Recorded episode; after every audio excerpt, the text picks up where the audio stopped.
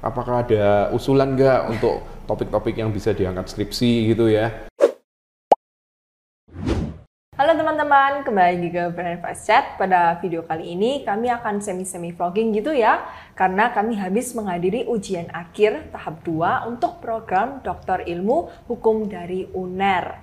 Nah, Pak Michael ini, ini adalah alumni dari UNER. Jadi gimana Pak Michael? Apakah hmm. pas tadi datang itu merasa nostalgia? Ya, memang lumayan nostalgia ya, karena saya kebetulan 4 tahun lalu tuh kurang lebih 4 tahun lalu juga lulus dari program yang sama Memang kalau untuk ujian yang paling akhir atau biasanya sih kita sehari-hari nyebutnya ujian terbuka, itu nama resminya itu tadi ya ujian akhir tahap 2. Nah, jadi di ujian terbuka itu biasanya kita dari pihak umum juga bisa datang. Kebetulan ini tadi yang ujian kan adik saya sendiri. Jadi kita diundang juga rame-rame supaya kita bisa lihat ujiannya. Di mana di ujiannya itu kan uh, adik saya sebagai promovendus ya, istilahnya promovendus bukan mahasiswa. Kalau mungkin di S1, S2 disebutnya mungkin mahasiswa ya. Kalau di S3 ini yang ujian itu istilahnya promovendus. Nah, promovendus ini diuji oleh 10 penyanggah ya. Jadi ada penyanggahnya 10, bayangin ya kalau nanti kita ujian skripsi aja biasanya yang uji tiga orang, lima orang udah deg-degan. Ini yang uji orang 10, plus ada juga undangan akademik kalau nggak salah tujuh orang sekarang minimumnya. Kalau dulu mungkin sepuluh ya, kalau sekarang tujuh orang, tiga orang minimum uh, harus doktor yang untuk bagian nanya-nanya juga yang bukan dari kampus gitu sih kurang lebih. Kayak denger ini nih agak nervous sih Pak, karena saya sendiri kan habis ini uh, mau sidang skripsi. Oh, Okay. Dan ini, tapi kan uh, tiga orang ya, nggak sampai sepuluh oh, orang itu. Nggak sampai tapi ya ini S1. Hmm. Tapi kan kok misalnya Pak Michael ini kan sudah S1, S2 dan S3 hmm. dan S1 itu di dalam negeri. Hmm. Di yang S2 dan S3 tuh di luar negeri ya Pak Michael? Uh, saya kebetulan S1 memang di Indonesia semua ambil dua dua jurusan dulu. Hmm. Tapi S2-nya saya selain ambil di Indonesia sempat ambil di US. Oh gitu. Apa, Pak Michael? Jadi untuk S2 saya dulu ambil magister konotariatan, nah tapi ambil juga LLM atau Master of Laws dari US. Oh. Lalu setelah itu baru menyelesaikan S3-nya lagi di sini, gitu dulu ini ada jangka waktu untuk ngambil uh, dua-duanya ini atau bersamaan atau gimana Pak Mengko? Uh, saya kebetulan step by step. Jadi oh. yang S1 aja dulu saya paralel. Jadi S1 dulu kuliah double langsung. Kalau S2-nya ambil sendiri-sendiri. Jadi setelah lulus MKN, waktu itu sih kebetulan memang saya keterima dulu di S3. Tapi setelah kuliah satu semester, saya cuti karena diterima juga di US untuk LLM. Nah namanya kesempatan ya. Mm -hmm. Jadi kita ambil untuk kuliah di US waktu itu uh, satu tahun sudah selesai LLM-nya balik lagi ke Indo untuk menyelesaikan S3 waktu itu gitu sih pengalaman banget itu ya Pak Michael S1 lumayan lumayan kalau gitu bedanya gimana Pak Michael bedanya apa ya kalau S1 sama S2 of course Uh, kalau S2 itu lebih arahnya ke teori gitu ya. Mm -hmm. Nah, kalau kita ngomong yang di Indonesia ya, sekolah hukum di Indonesia ya, jadi S1 tuh kalau secara umum ya bisa dibilang sifatnya tuh masih dogmatik. Jadi kayak penerapan. Gimana sih penerapannya hukum ini ke ke case tertentu atau ke suatu kondisi tertentu. Nah, sedangkan kalau S2 itu bisa dibilang levelnya itu teoritis. Jadi bagaimana teori hukumnya gitulah istilahnya. Nah, itu nanti yang bisa kelihatan dari skripsi atau tesisnya juga ya. Kalau skripsi itu biasanya masih sifatnya penerapan hukum atau undang-undang ini terhadap case ini gitu atau analisa putusan. Kalau S2 itu namanya kan tesis ya tugas akhirnya ya. Untuk tesis itu biasanya arahnya lebih teori, teori hukum. Nah, sedangkan kalau S3 kita kan tugas akhirnya itu menulis yang namanya disertasi. Mm-hmm. Seperti yang tadi kita hadiri ini yang diuji itu kan istilahnya promovendus mempertahankan atau mendefense uh, disertasinya. Nah, disertasi ini untuk tugas akhirnya S3 ini sifatnya lebih ke filosofis. Jadi lebih ke filosofi hukumnya itu seperti apa. Jadi walaupun kelihatannya sama-sama nulis ya untuk tugas akhir, tapi skopnya, levelnya itu beda-beda. Nah, uh, terkait levelnya nih ya, hmm. ya, Pak Michael kan jelas kok misalnya mungkin semakin tinggi jenjangnya semakin harus kompleks hmm. untuk ngerjain uh, skripsinya, uh, tesis hmm. dan disertasi.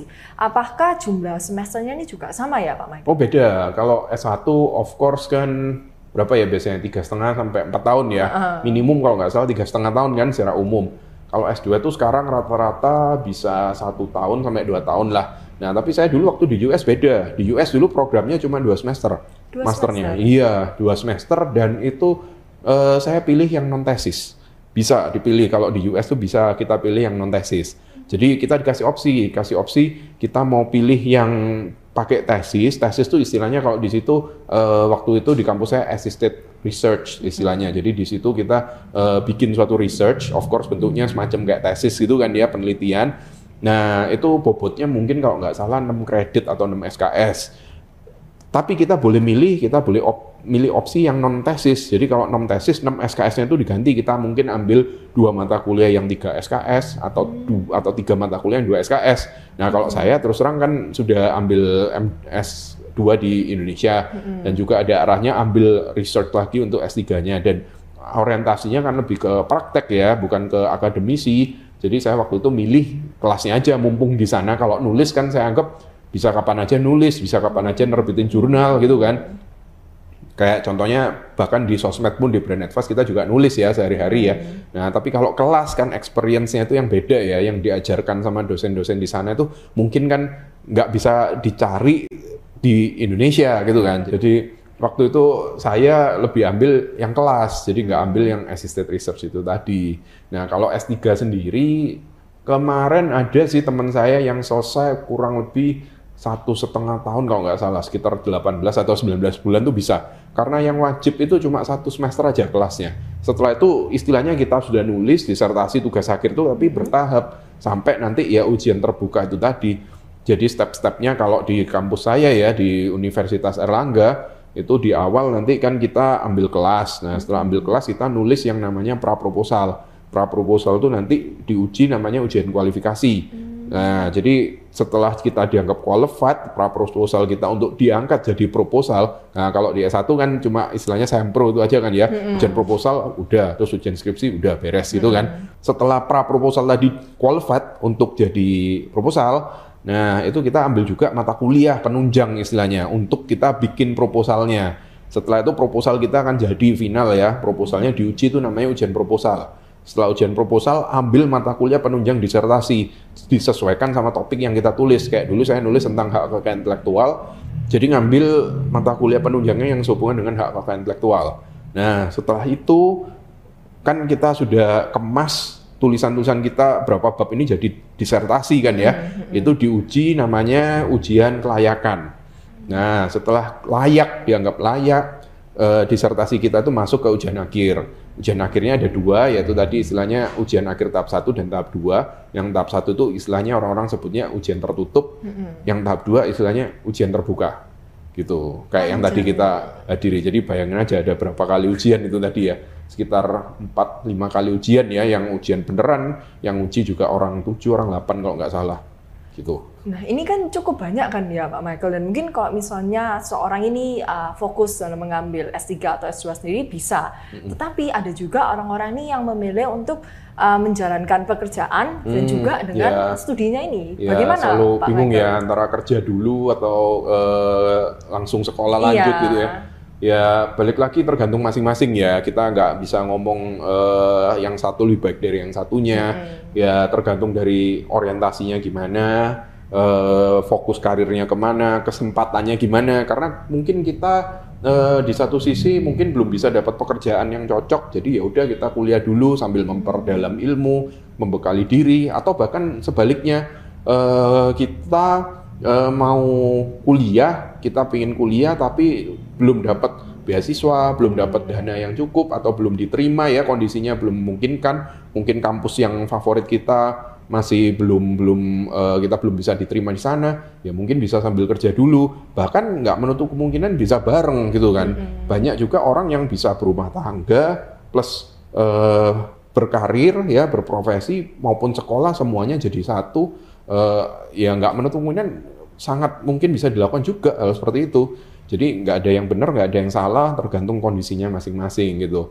Tapi kalau saya pribadi, eh, saya dulu sempat kerja bareng sama kuliah juga, hmm. tapi waktu ke US ya kita harus tinggal kerjaan yang di sini. Saya full kuliah di sana karena waktu di US itu juga uh, kita kan nggak boleh ya uh, punya kerjaan ya. Ada boleh kerjaan sampingan, tapi secara peraturan imigrasinya sana juga dibatasin maksimum berapa jam. Ya waktu itu di US workloadnya nggak memungkinkan sih, makanya hebat beberapa teman saya ada yang bisa kerja juga, bisa magang. Tapi kalau saya dengan workloadnya kuliah hukum di sana itu saya rasa sudah sangat berat kalau mau pekerjaan malah dua-duanya nggak bisa maksimal gitu. Hmm, begitu ya Pak Michael. Hmm. Uh, dan mungkin buat sebagai penutup ya Pak Michael, uh, kami ini di Brand Advice dan Amazon ini juga sering mendapatkan pertanyaan. Hmm. Dan mungkin Pak Michael juga sudah tahu dan pertanyaannya yang populer itu adalah tips oh, memilih oh, iya. judul skripsi. Uh, uh, topik ya, ha -ha. kita rutin sih kayaknya dapat DM seperti itu ya. Baik hmm. saya di Japri aja kadang ditanyain apakah ada usulan nggak untuk topik-topik yang bisa diangkat skripsi gitu ya Ya memang kalau kita ngomong skripsi sih levelnya kan masih ke penerapan hukum ya. Hmm. Jadi mungkin tipsnya apa ya? Kita harus aware lah sama situasi di sekitar kita. Jadi kita harus tahu apa aja yang lagi banyak dibahas, apa aja yang kira-kira ada peraturan baru yang mau timbul, atau kita harus kritis. Kita tahu aturan baru, mungkin eh, penerapannya terhadap case-case itu bakalan gimana.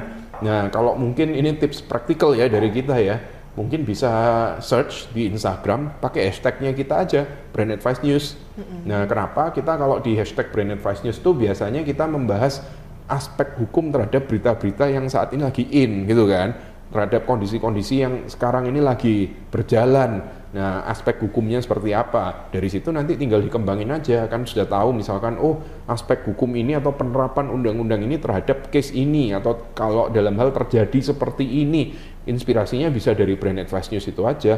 Nah, di situ nanti bisa dikembangkan sendiri ya, dipikir lebih lanjut secara kritis, oh itu berarti bisa begini ya, oh itu berarti nanti rumusannya, isu hukumnya seperti ini ya, sudah bisa jadi beberapa nanti di situ.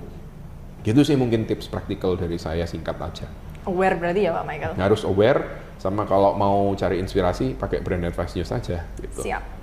Oke, sekian dulu dari video Brand Advice Chat kita pada hari ini. Semoga bermanfaat. Dan seperti biasa, jangan lupa permen ya, pertanyaan dan komentar.